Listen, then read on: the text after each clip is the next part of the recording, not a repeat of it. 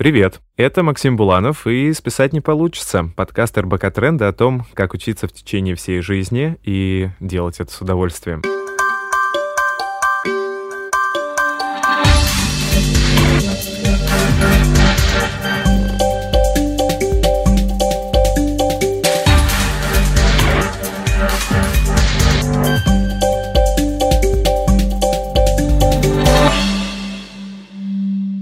Каждый выпуск мы приглашаем гостей, чтобы разобраться в концепции lifelong learning и поговорить о том, как проектировать свою индивидуальную образовательную программу.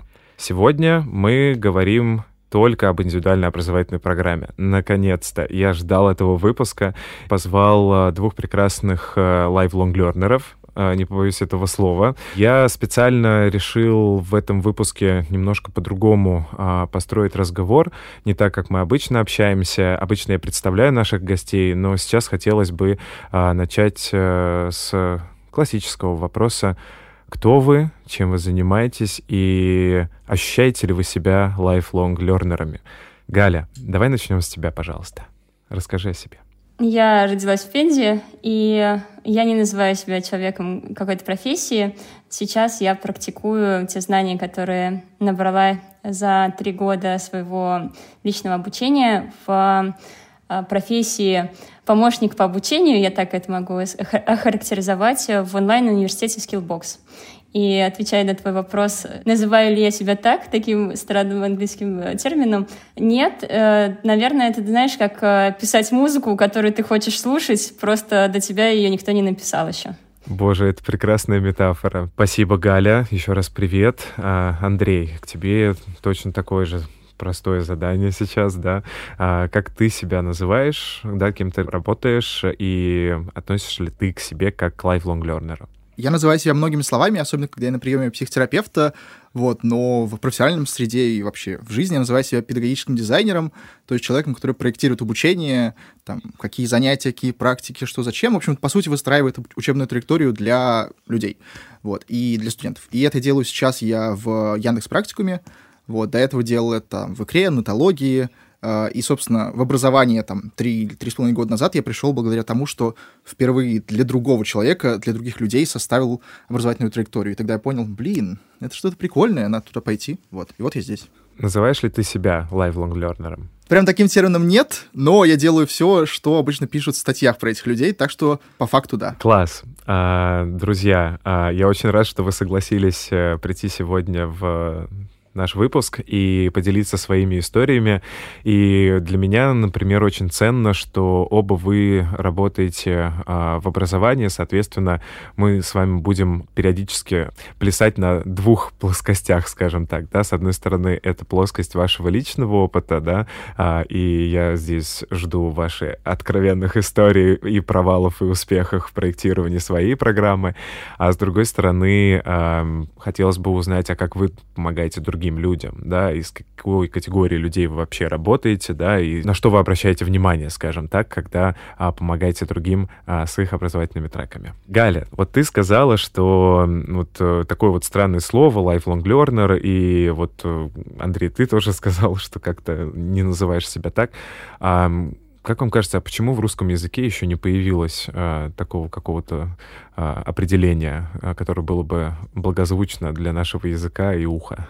Слушай, ну а чем это отличается, например, от э, деятельности пассионариев, которые не только ради других людей что-то делали, но и наверняка создавали свою личность, или даже не только личность, но и духовный путь сделали для себя самостоятельный. Не знаю, чем. А, может быть, тем, что мы сейчас а, говорим об этом как-то сознательно, то есть раньше это происходило как бы так а, само по себе, и, может быть, мы так э, подробно не подходили к проектированию именно такого пути. Да, я согласна, что Э, любые новые состояния, которые у нас э, в жизни происходят, э, будет здорово, если мы дадим им название, с ними будет легче взаимодействовать и это будет вписано в нашу историю, или с ней можно, например, как-то распрощаться с этой историей, подружиться, договориться и так далее.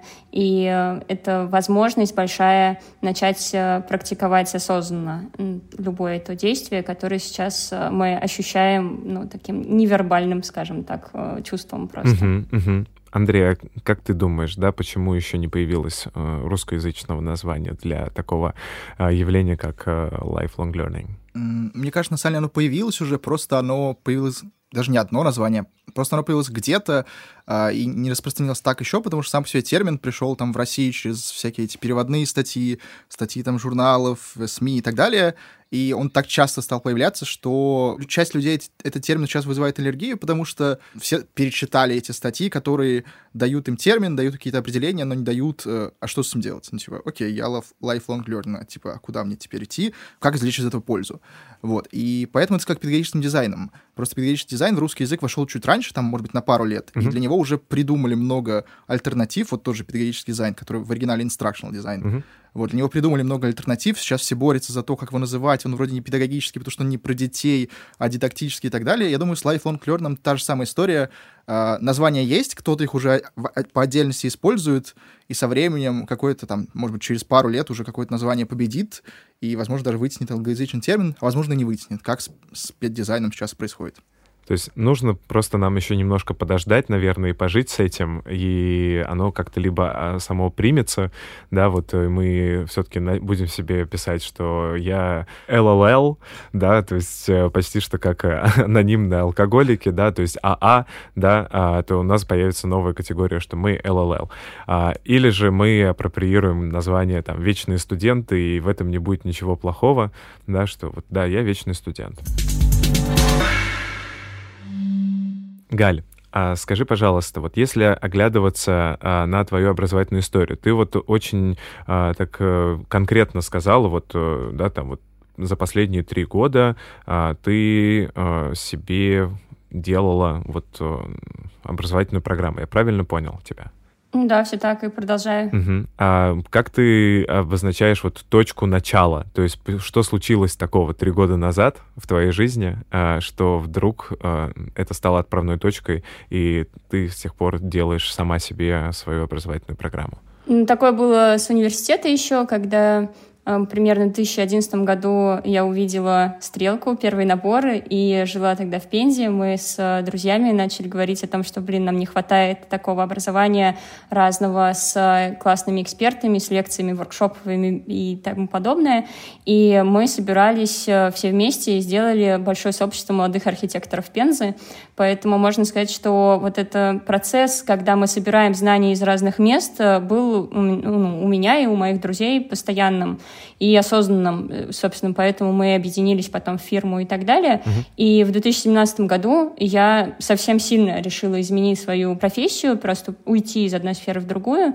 И когда начала собирать, что же мне интересно сейчас поучить, молодой человек рядом со мной сказал о том, что вообще то, что ты делаешь, называется персональная образовательная траектория. И каждый раз, когда я формирую себе эти семестры для дальнейшей учебы, там на 3-4 месяца вперед я где-то это делаю, ну, я вот занимаюсь вот этим поиском истины, все четче уточняя свой запрос. То есть получается, что как бы ты спрашиваешь меня про образование себя, но можно ли не образовывать себя или утверждать, что мы можем влиять, истинно влиять на другого человека? Ну, то есть как бы здесь такой... Э, мне бы хотелось встречный вопрос нам обсудить, именно о том, что э, мы можем неосознанно заниматься этим образованием, например, когда мы заходим на YouTube uh-huh. и смотрим какие-то ролики, вот, либо чуть сознательнее подойти к этому процессу и создать себе вот такой плейлист, скажем так. Да, это действительно э, интересный разворот, да, то есть э, образование это то, что с нами происходит, хотим мы этого или нет, да, то есть все, что мы кладем в свою голову, да, и статьи, и, э, не знаю, лента в Фейсбуке э, или какие-либо ролики на Ютубе, и отличие, возможно, человека LLL, да, от э, человека, который просто смотрит YouTube, в том, что я смотрю YouTube как LLL-щик, делаю это еще с каким-то предварительным вопросом, наверное, да, а, делаю это по какому-то плану и еще понимаю, а что я потом а, с этим полученным знанием а, хочу сделать. Вот, Андрей, да, вот у, у Гали это случилось, три, там, условно скажем, три года назад, да, когда вот она стала легально заниматься своей персональной образовательной программой. А, как у тебя? Я как-то был на лекции, э, которую ты давал для такой домашнего лектория образованцев в Москве, а, и ты показывал показывал какую-то, э, на первый взгляд, поразительную, жуткую Excel-табличку, где было расписано все по дням, часам, направлениям и прочее. На самом деле, в этом плане у меня очень сроки похожи на сроки Гали. Возможно, это какие-то, не знаю, планеты сошлись, или мы разлученные близнецы, а, потому что впервые я чем-то таким занялся тоже в 2000, что ли, 11 или, может, даже 10 году, а, когда еще учился в каком? 11 классе. Мне нужно было готовиться к ЕГЭ, вообще понимать, что делать со своей жизнью, а я не понимал, спойлер, до 22 лет и думал, что мне нужно поступать в университет, но я при этом не представлял себя в университете, я вообще не представлял, как это работает, и не представлял, как сдавать экзамены, а еще с шестого класса перестал делать домашку. В общем, многое в моей школьной траектории шло не так давно. Вот. И в одиннадцатом классе я понял, что пора что-то менять, потому что... Ну, вот. И начал сам готовиться к экзаменам, начал вообще сам пытаться понять, какую хотя бы сферу идти направление. У меня тогда было мало знаний о том вообще, что есть в мире, о том, что там жизнь можно построить не только в терминах «сдал русский математику общество знания, пошел туда-то», или типа экономический, социологический и все прочее. Можно придумать себе профессию и ей заниматься. Вот, тогда я этого не знал, и тогда я начал сам себе, по сути, составлять траекторию для подготовки к ЕГЭ. Вот, у меня там было, наверное, где-то 8 месяцев, и я начал искать все возможные ресурсы, там все возможности практики, фидбэка придумывать, чтобы сдать эти дурацкие экзамены, и даже сдал. Вот. А, и потом, так или иначе, строил сам себе эту траекторию, там читал учебники, смотрел какие-то тоже видео на YouTube, какие-то лекции и так далее. Вот. Но прям осознанный приход был, наверное, в 2016 году, как сейчас помню, 17 а, августа 2016 года. А, я тогда учился в школе менеджеров Яндекса, там было два этапа. Я прошел первый, на второй не прошел, и это я узнал 17 августа. И 17 августа я узнал же, что... Вернее, я решил, что я не пойду в вышку, в магистратуру, ради которой я тогда переехал в Москву. И я понял, что туда я не, не попал, туда я не пошел, а, собственно, а куда мне идти, а чего я хочу, а кто я вообще такой? Вот, у меня случился вот то, что называется кризис первой четверти жизни, когда я задался вопросом, а где же я, мне уже 22 года, я до сих пор не знаю, чего я хочу делать весь остаток своей жизни. А потом, спустя, наверное, дня 3-4, я как-то построил себе первую, по сути, такую осознанно построил учебную траекторию, осознанно представил, где я хочу оказаться в будущем, а, и по этой траектории через два года я вообще должен был быть в э, графическом департаменте Нью-Йорк Таймс делать все эти интерактивные инфографики. Как здорово, мне кажется, мы с Андреем действительно разлученные близнецы, потому что моя мысль про инфографику тоже была. Ты тоже хотела заниматься инфографикой в Нью-Йорк Таймс? Ну, может быть, не в Нью-Йорк Таймс, но вот а, визуализировать большие данные, делать это доступным языком с помощью инфографики, это для меня прям была очень важная штука. Я даже начинала учить программирование ради того, чтобы как раз делать эту инфографику графику. Угу, угу. Прозвучал интересный момент, Андрей, в твоей истории. То есть всегда есть какая-то точка, а, какие-то вот эти зарубки, скажем так. Бывают они формальные, да, там вот надо было сдать ЕГЭ, там, да, потом там сел с вопросом, так, а что куда дальше-то, да, то есть и вот там предположил, что вот следующий камушек для движения должен быть, там должна быть вышка, но что-то на этот камушек наступать не захотелось, и стал искать еще какие бывают камушки, на которые можно наступить в этом, а, не знаю, там, болоте или океане знаний, там, да, у кого, у кого что а, представляется в этот момент. А, Галя, а какие у тебя были вот такие вот э, камушки в будущем желаемом, да, которые тебе помогли начать выстраивать вот эту свою вот программу? У меня не было чувства, кем я хочу быть, э, и, наверное, это усугублялось тем, что я с 19 лет руководила большой архитектурной мастерской, и в 25 лет э, пришла до предложения стать э, главным архитектором города, и, наоборот, все говорило о том, что я буду экспертом в урбанистике и так далее, и, в общем, все было отлично, и когда мне начинают задавать вопросы, Галь, возможно, у тебя было там выгорание, эмоциональный кризис какой-то, нет, ребята, все было хорошо, и именно из хорошего состояния такой достаточности и удовлетворенности того, что моя миссия, которую я задумывала, когда делала свою мастерскую, она реализовалась полностью, она передана в классные руки, и там команда, которой я очень горжусь и люблю. Вот с этим камушком, скажем так, мне хотелось уже распрощаться, потому что я почувствовала, что эта история намного больше мной руководит, чем я выбираю дальше шаги. Ну, то есть это такая карьерная лестница, которая для меня была как эскалатор, скажем так. Я не могла как бы остановиться, потому что очень как-то быстро все понеслось, понеслось. И э, было, конечно, все очень здорово. Но вот момент, когда я начала подписывать на бейджах не руководитель архитектурной мастерской, я начала писать студентка курсеры, вот этот промежуточный момент мне дал возможность очистить себя от большой пройденной истории и дать вот перетоптаться. И поэтому мое движение такое было в туман, я его называла. То есть у меня совсем не было целеполагания на будущее. Я просто понимала о том, что мне хочется двигаться как-то дальше более самостоятельно, независимо от этого от эскалаторов, которые у нас придумали в социально приемлемом бизнес-мире, скажем так. Угу. То есть здесь как будто бы начинается разговор про два таких э, больших режима жизни, э, реактивный и проактивный, да? И вот когда ты говоришь про эскалатор, мне кажется, что это как раз вот сценарий такого реактивного образа жизни, да, когда вот что-то происходит, и мы на это реагируем, да, э, принимаем это, подстраиваемся под эти условия, которые там случаются в нашей жизни, да.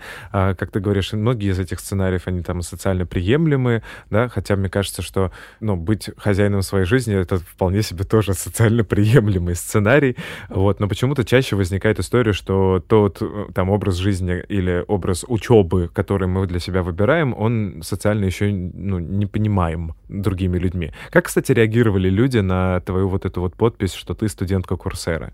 Я думаю, что, ну вот, прям на подпись на бейджи никак не реагировали. Сразу было только заметно о том, что я как будто бы чуть ниже их такого социального статуса становлюсь, потому что все было таким, ну, реакцией внешних людей.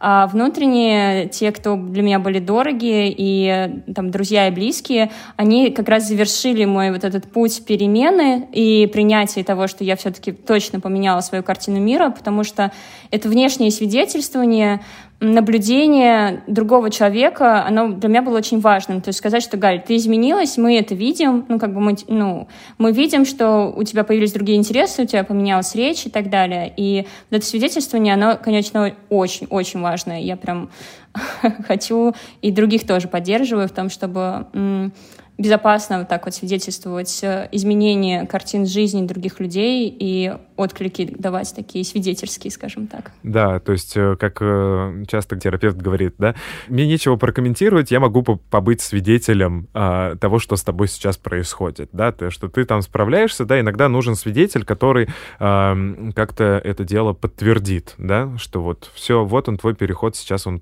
случается. Да, э, нормализовать эту ситуацию, сказать, что мы ее тоже видим, ты не в каком-то таком закрытом слое, потому что я достаточно погуляла в этих крайних слоях, скажем так, про которые обычно не говорят. Угу. Андрей, а у тебя были такие свидетели? Ну, наверное, прямо постоянных нет. Были, были скорее отдельные люди, которые подключались, когда я решал изучать ту или иную тему. В конце концов, они отваливались, потому что, ну, в большей степени, потому что я понимал, что мне удобнее учиться самому, там удобнее не, под, ну, не синхронизироваться с кем-то по дедлайнам, по материалам, по практикам и так далее.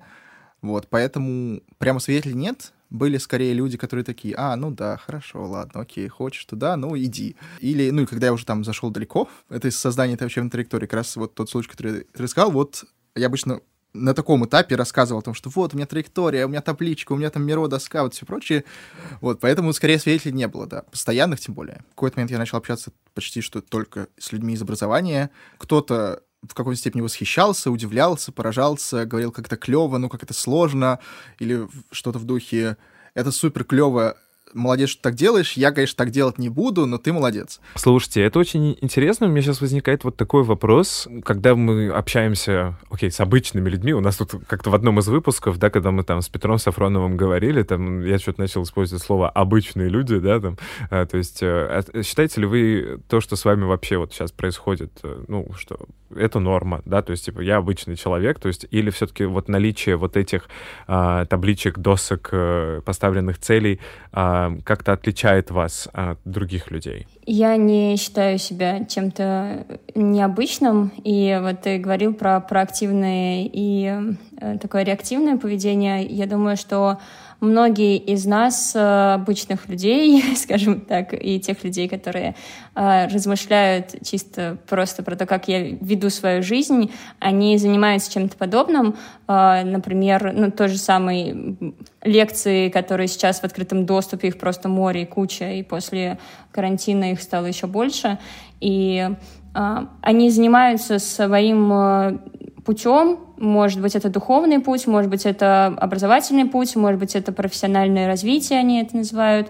И когда я сейчас э, разговариваю с каждым из своих собеседников на личных консультациях, я расспрашиваю про вот эту историю становления человека о себе, и у каждого эта история есть. Каждый может рассказать вот уникальную историю из детства, как он наедине с собой там э, любил читать определенные книги и интересовался какими-то вещами, о которых, о которых просто не, ну, не находил собеседников тогда.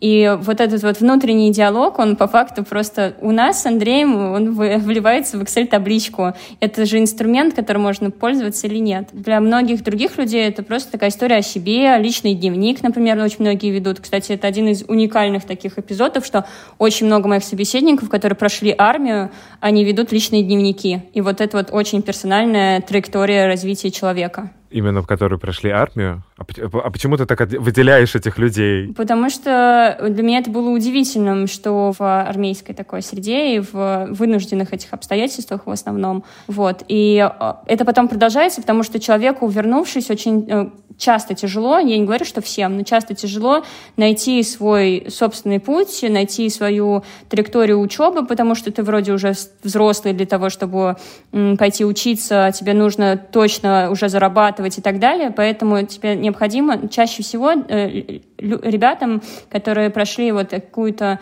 очень, ну, сложный этап изменений, им очень сложно потом э, стать вот этими нормальными. Ну, то есть ты, оп, уже оказался во взрослом мире, и здесь тебе нужно вот э, на, на двух этих плоскостях, как ты выразился в начале, сразу танцевать научиться. И это уже твое персональное, ну, твои персональные решения, как ты будешь на этих плоскостях танцевать, да, там, в капиталистическом мире, в саморазвитии, в эмоциональном плане и так далее. Хочется вспомнить э, еще один из разговоров, который у нас случался, да, про вот э, то, что называется индивидуализацией, да, ведь э, это слово мы можем использовать и с точки зрения психологии, да, то есть как процесс формирования моей индивидуальности, да, с другой стороны, если мы переводим это слово в образование, там, в педагогику, в андрогогику, в обучение, то это такая вот адаптация образовательных программ, да, а, и получается, что действительно стоит говорить об образовательной программе, то есть, э, которая шире, чем э, моя учебная программа просто, да, и моя индивидуальная образовательная программа, по сути, это сумма не только курсов, которые я прохожу, это не только сумма там книг, которые я читаю, но это еще сумма э, моих жизненных опытов, да, то есть там, например, как Галь, ты вот сейчас сказала про там опыт службы в армии, да, или там, как ты, Андрей, говорил, опыт непоступления в какой-то университет, то это тоже является частью а, вот э, индивидуальной образовательной программы, то есть частью формирования вашей индивидуальности. И чтобы эта э, программа случалась, получается тогда, что должны быть еще какие-то субъекты в этой э, среде. Там, например, поддержка от близких, поддержка, может быть, от наставников, да, то есть люди, чей опыт лично вас там вдохновляет, да, или чей авторитет вас э, ведет по жизни, да, там дарит вам какую-то надежду на будущее, да, или легитимизирует то, что с вами происходит. Вот, и мне очень отозвалось, конечно, да, что следом такой индивидуальной образовательной программы может являться не только там табличка э, в Excel, этим может быть еще личный дневник, а какие еще могут быть следы того, что вот э, я проживаю индивидуальную образовательную программу? Ну, ты прав, на самом деле, что э, это не только обучение формальные университеты, институты, школы и так далее, и курсы. Э, мне кажется, тут полезно смотреть немножко фрейм поменять, смотреть с позиции обучения, а не с позиции образования, потому что обучение, по сути, ну, мы учимся через опыт, а опыт мы получаем где угодно. Поэтому в этом плане, э, если посмотреть более широко, то ну, лично я свою, собственно, образовательную, обучающую, можно даже сказать, траекторию строю из э, кучи опытов. Это как проекты, которые я делаю просто отдельно, там, допустим, рабочие проекты, как какие-то формальные программы, на которые я хожу, так и там, не знаю, блог, когда я веду, я тоже, в общем-то, учусь, учусь там писать, учусь формулировать мысли, но это тоже как бы часть моего обучения, потому что это часть моей, с одной стороны, рефлексии по профессии, с другой стороны, часть моей систематизации всех моих знаний, и с третьей стороны, часть прокачивания моей какой-то писательской мыш- мышцы. И там, когда все это начиналось, когда я только пришел в образование, я часто надоедал образованцам и писал «Приветики, я тут как бы новенький, э, ответь мне на вопросы, а я когда-нибудь стану классным и тебе отплачу. Вот, и, ну, кто-то отказывался, кто-то соглашался, вот, и часто многие ответы и многие, в общем-то, boost в своем обучении я получил благодаря общению с людьми, потому что э, ответ на какие-то вопросы, название каких-то, не знаю, механик, техник, областей, которые мне нужно изучить, я получил, в общем-то, от других людей. Я мог подойти до этого сам, но гораздо сложнее, потому что люди уже прошли этот путь, вот, и облегчили мне поиск. Очень-очень интересно, потому что тут же возникает еще э, череда вопросов, но хочется пока, Галь, к тебе обратить предыдущий еще вопрос, да, из каких еще, может быть, элементов, да? Может быть, у вас с Андреем здесь есть какие-то пересечения, да? А, или что-то еще может быть включено вот в то, что мы называем индивидуальная образовательная программа? Да, я, бы, я очень поддерживаю Андрея, особенно в том, что важна именно коммуникация. То есть, э, когда мы задаем вопросы другим э, экспертам, которые владеют этим знанием, и как на их языке правильно называется то, что я сейчас как-то чувствую, да, и ищу своим внутренним языком называю, оказывается, что этому есть название, это там какая-нибудь андрогойка, да, для меня случилась, и уже можно гуглить дальше. Вот. А я бы добавила здесь, что у нас есть институт как инфраструктура, где мы для себя создаем э, возможность и среду, в которой можно себя изуч... ну, обучить. И потом мы идем сами по этой инфраструктуре и уже изучаем себя как, ну, как бы самообучение. И здесь вот я называю именно образование себя, а не обучение, потому что когда мы понимаем себя, потом легче изучить разные хард-скиллы, то есть по факту я там знаю очень много людей, которым легко менять профессию и изучать ее, и действительно за 6-9 месяцев можно изучить профессию и стать джуном где-нибудь для того, чтобы выйти на новые рубежи, на новые работы.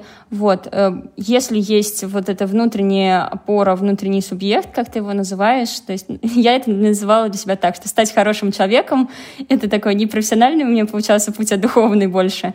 И вот понимая себя, уже легче как-то hard skill ы дальше эм, получать. Получается, я исследую себя, свой метод, подходы. Потом, э, когда мне хочется уже реализовать это, ну, то есть когда я в состоянии такого достатка, избыточности, эм, представляю о том, где бы мне это применить, э, работа моя становится такой практикой, скажем так, лабораторией, э, куда я прихожу и уже ну, радуюсь, практикую то, что у меня набирается из избытка этого. Поэтому вот следующий субъект как результат он может быть э, именно э, уже моей коммуникации. То есть сначала со мной коммуницируют знания, а потом я коммуницирую и выражаю это как-то, например, выражаю это в рабочих или там в хобби, в призвании и так далее. Ого, мне кажется, что это уникальная история, те, которые вы проживаете. Хотя, если уж честно говорить, то любая история любого человека уникальна, да?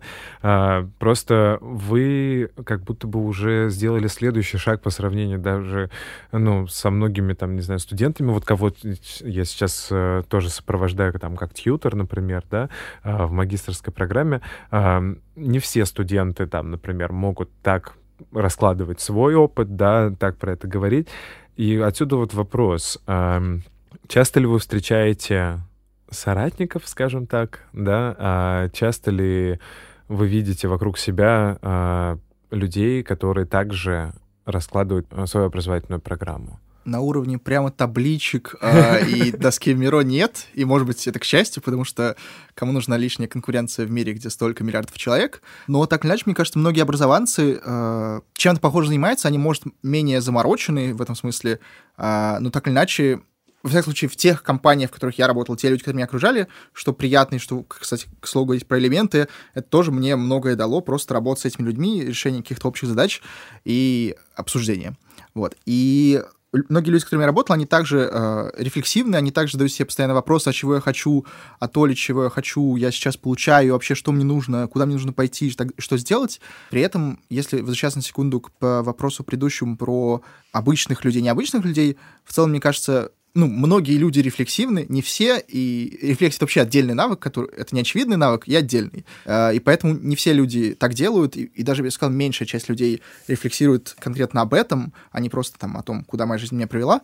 Вот. И поэтому я бы сказал, что соратников не так много в такой степени замороченности. угу. соратников в степени замороченности поменьше в духе, а куда я хочу прийти в жизни, а пойти ли мне на эту программу, на эту, их, ну, во всяком случае, в образовании я встречал немало. Ну вот тоже есть э, какой-то парадокс, да, то есть, с одной стороны, я хочу, ну, прям легализовать, да, вот э, такой подход, да, потому что мне кажется, что вы — это примеры людей, которые lifelong learner, да, то есть, которые сами себе университет, да, то есть, э, э, сами принимают для себя стандарт, да, то есть, что мне хорошо, что мне нехорошо, ну, что для меня будет являться образовательным результатом, что для меня не будет являться образовательным образовательным результатам, э, кто будут моими учителями, да, и как мне их найти, и прочее, прочее, прочее. Это плохо?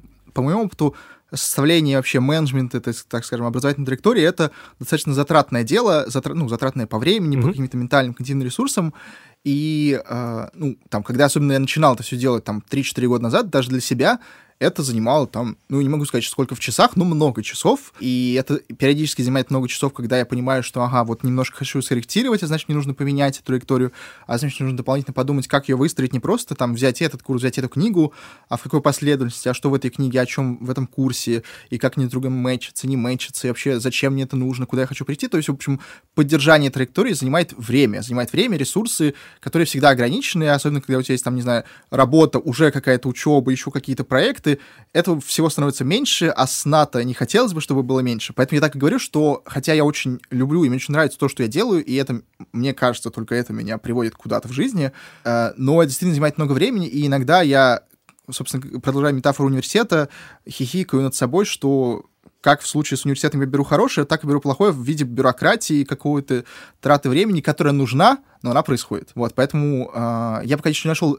э, ответ и решение этой дилеммы, как сделать качественно, чтобы во мне это отвлекалось и привело меня к какой-то жизни, которую я хочу иметь, и как при этом не потратить полжизни на, собственно, составление и обновление траектории, потому что, мне кажется, это важный поинт э, для всех, что нет траектории, которую ты однажды составил, и, не знаю, она тебя на 5 лет. Я, когда в первый раз составил, думаю, на 7 лет вот моя траектория. Но там спустя полгода она изменилась, и важно понимать, что траектория может меняться, и она будет меняться, и нужно будет тратить время на ее э, адаптацию, на ее обновление, но это окей. Слушай, а у меня другой опыт. А, меня прям недавно спросил друг, э, который живет в Канаде, про единомышленников, и мы с ним э, обсудили тему о том, что в какой-то момент э, единомышленником становится для меня любой человек, который сейчас принимает решение встать с кровати и просто продолжить жить свою жизнь, потому что так или иначе мы все здесь вот в этом круге страданий живем и как-то с ним взаимодействуем, с этим кругом. Для меня единомышленник каждый, кто сейчас просыпается и готов делать действовать хоть как-нибудь, например, встать с кровати